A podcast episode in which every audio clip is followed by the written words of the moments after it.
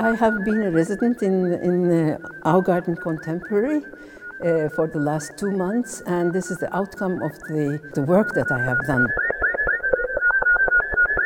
When I came to Vienna, I was not aware of this relationship of Margarete Schütte-Lihotzky with Istanbul.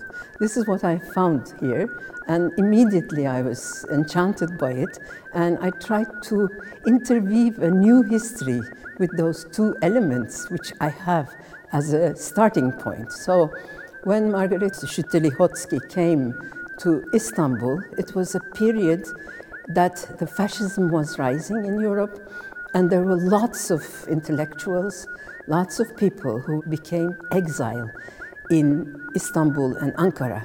Why? Because there, there was another movement, like the building of a new nation.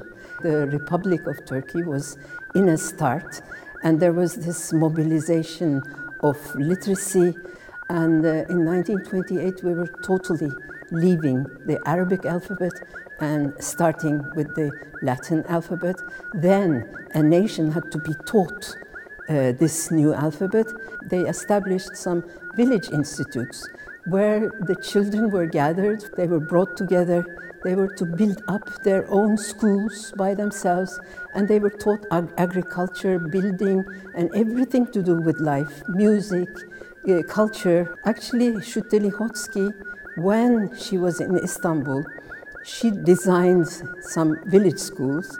We don't know whether these were built up by those children, but as an artist, I thought it would be nice to put together the Lihotzkys' plan for the school building with the village institute's boys or girls building the school.